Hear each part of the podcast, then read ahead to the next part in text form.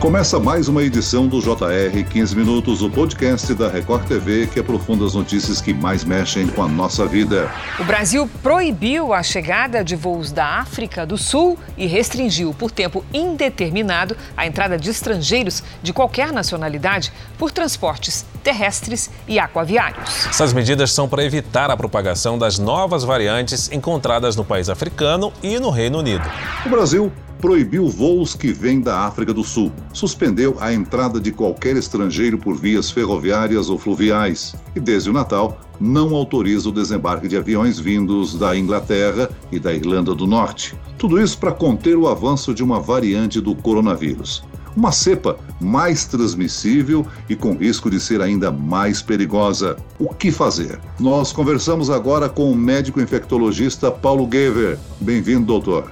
Obrigado, Celso. E quem nos acompanha nessa entrevista é o repórter do Jornal da Record, que traz as notícias deste vírus, Luiz Carlos Azenha. Olá, Azenha. Oi, Celso, é um prazer estar aqui novamente no podcast. Bom, já é difícil conviver com o coronavírus, né? E agora essa ideia de que pode ser uma cepa mais forte, eu, por exemplo, passei a me cuidar muito mais desses últimos, dessas últimas semanas depois de ouvir essa notícia. Doutor, ele é, ele é mesmo mais perigoso? Até o momento, é, nós não temos todas as informações é, finalizadas, mas os estudos preliminares mostram que ele tem a variante de Manaus potencial de transmissão maior e estudos mais recentes ainda, que ainda precisam de revisão é, entre os especialistas, mostram que a variante de Manaus ela consegue diminuir a eficácia dos anticorpos relacionados a uma infecção prévia, o que poderia ser uma teoria que explicaria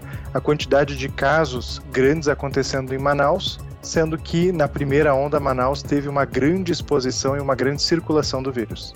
Então pode ser que as pessoas estejam sendo reinfectadas, doutor, é isso? Existe uma suspeita em relação a isso e alguns estudos realizados aqui no Brasil mostram que essa cepa nova, essa variante, ela tem uma resposta de resistência aos anticorpos produzidos por indivíduos já infectados pela cepa antiga, Doutor, é preciso mudar as medidas de prevenção? Quer dizer, já tem alguns países que estão discutindo se as máscaras de pano têm efeito contra essa nova variante. O que o senhor pode dizer sobre isso?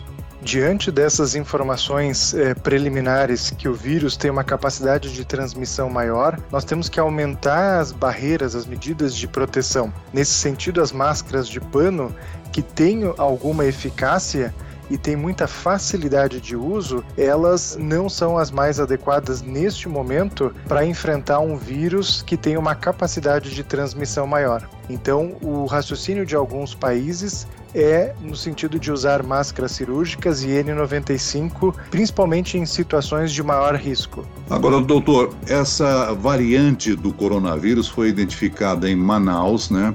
O Japão acusou o registro de pessoas contaminadas com a variante de Manaus lá no Japão, pessoas que teriam viajado de Manaus para lá, mas também foram identificadas variantes na África do Sul e no Reino Unido. Com relação à variante identificada em Manaus, a gente sabe e acompanha bem como a situação está difícil lá na cidade. Né? Existe um problema de falta de leitos, além da falta de cilindros de oxigênio, um item essencial para pacientes com a Covid. Eu sei que ainda é muito cedo, mas será que poderíamos dizer que essa variante do vírus ajudou no aumento tão rápido dos casos da Covid lá em Manaus? Isso é uma teoria que pode se confirmar e pode explicar os dados que a gente tem hoje. No momento em que um vírus adquire uma capacidade de transmissão maior, existe a chance dele infectar um número maior de pessoas. Então, proporcionalmente, a gente vai ter um maior número de pacientes graves e, infelizmente, um maior número de óbitos.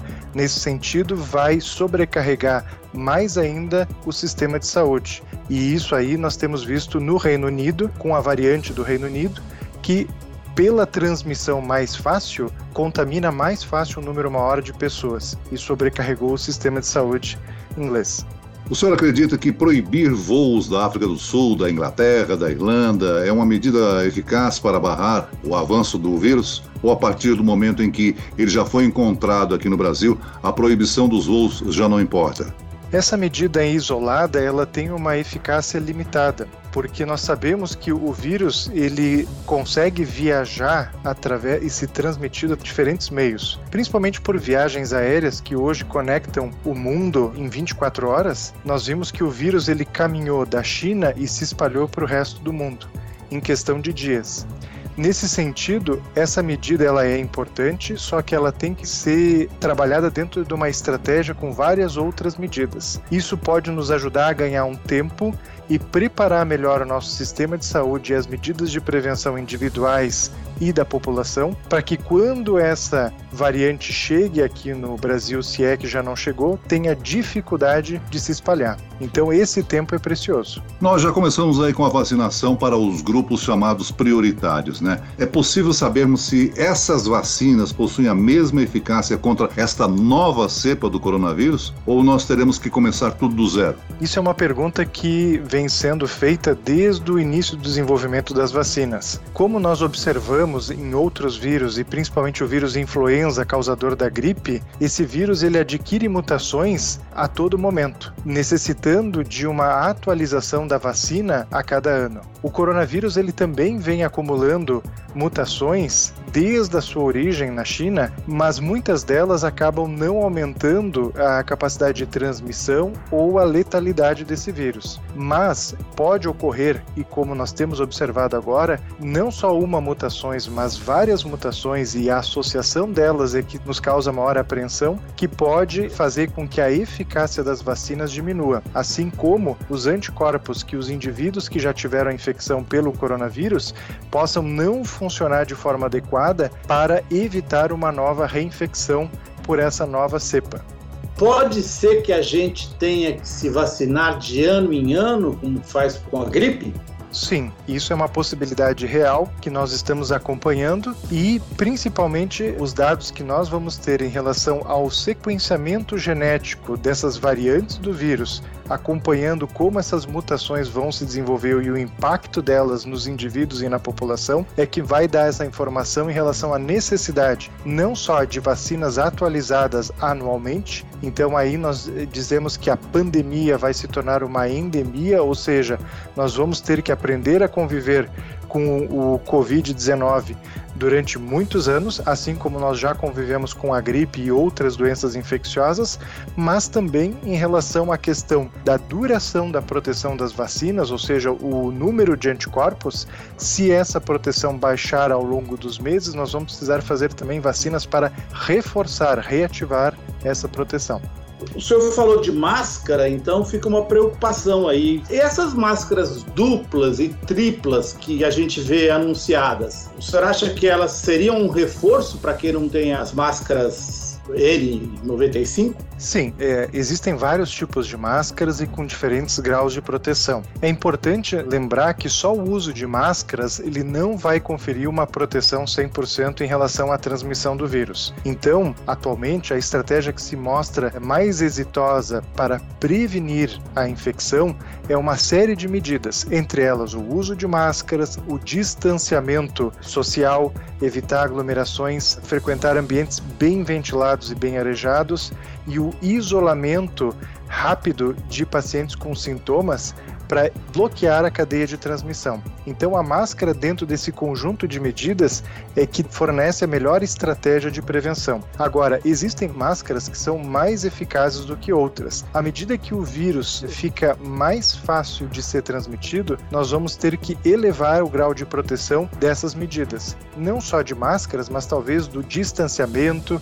na questão da aglomeração, entre outras. Doutor Paulo, como é que é feita na comunidade internacional o reconhecimento, a testagem, a identificação dessas novas cepas, dessas novas variantes? Através da vigilância epidemiológica, ou seja, a identificação desses casos, é realizado uma análise é, genética das amostras dos indivíduos infectados. Esse sequenciamento genético ele identifica todas as informações contidas naquele tipo de vírus e isso é colocado disponibilizado num banco de dados mundial para ser comparado por outros pesquisadores e assim nós tentarmos acompanhar em tempo real o surgimento de mutações. Mas é essencial para que essa informação tão valiosa para nós acompanhar o grau de mutação e a evolução do vírus seja feito esse sequenciamento genético em todos os países, se possível. Existem países que têm estruturas, laboratórios específicos para essa finalidade que conseguem processar um grande número de amostras diários, enquanto que outros países têm uma capacidade muito reduzida. O senhor diria que a testagem aqui no Brasil é bem feita? Eu não tenho dados eh, de quantas amostras nós conseguimos testar diariamente, mas certamente nós deveríamos testar mais amostras para tentar chegar a níveis estaduais e conseguir mapear o deslocamento dessas novas variantes e assim como o surgimento de outras variantes que possam ocorrer no futuro. É importante, pelas dimensões do nosso país, é, entendermos que tem diferentes epidemias acontecendo ao mesmo tempo. Pode ser que em Manaus nós tenhamos essa nova variante, mas em outros estados essa variante ainda não tenha chego. Então, essa informação é relevante para aumentar as medidas de prevenção e dificultar que essa variante se espalhe de uma forma rápida, pegando desprevenido o sistema de saúde. Alguma região pode favorecer a mutação do vírus? Nós não temos esse dado ainda no momento, mas é, sabemos que quanto maior o número de pacientes infectados pelo vírus, maior é a chance de surgir uma variante, um mutante que possa ter características que lhe confiram maior agressividade, maior potencial de transmissão ou de mesmo de letalidade. Doutor, frente a essa situação, e a gente até imagina que o aumento do número de casos, não só aqui no Brasil, na Amazônia, no Reino Unido e países da Europa que estão cada vez mais se preservando, que cuidados as pessoas devem manter? É sempre bom alertar isso, não? Com certeza. Desde o início da pandemia, onde nós não tínhamos sequer uma projeção de vacina a curto prazo e muito menos de tratamentos efetivos, e também estávamos descobrindo como é que o vírus se espalhava, as medidas de prevenção individual e coletivas foram e ainda são fundamentais em qualquer estratégia de prevenção da pandemia. Nesse sentido, o uso de máscaras, o distanciamento físico, o distanciamento social evitando aglomerações, frequentar ambientes bem ventilados e arejados, evitar o contato físico quando possível, a higienização das mãos e o isolamento de pacientes com sintomas suspeitos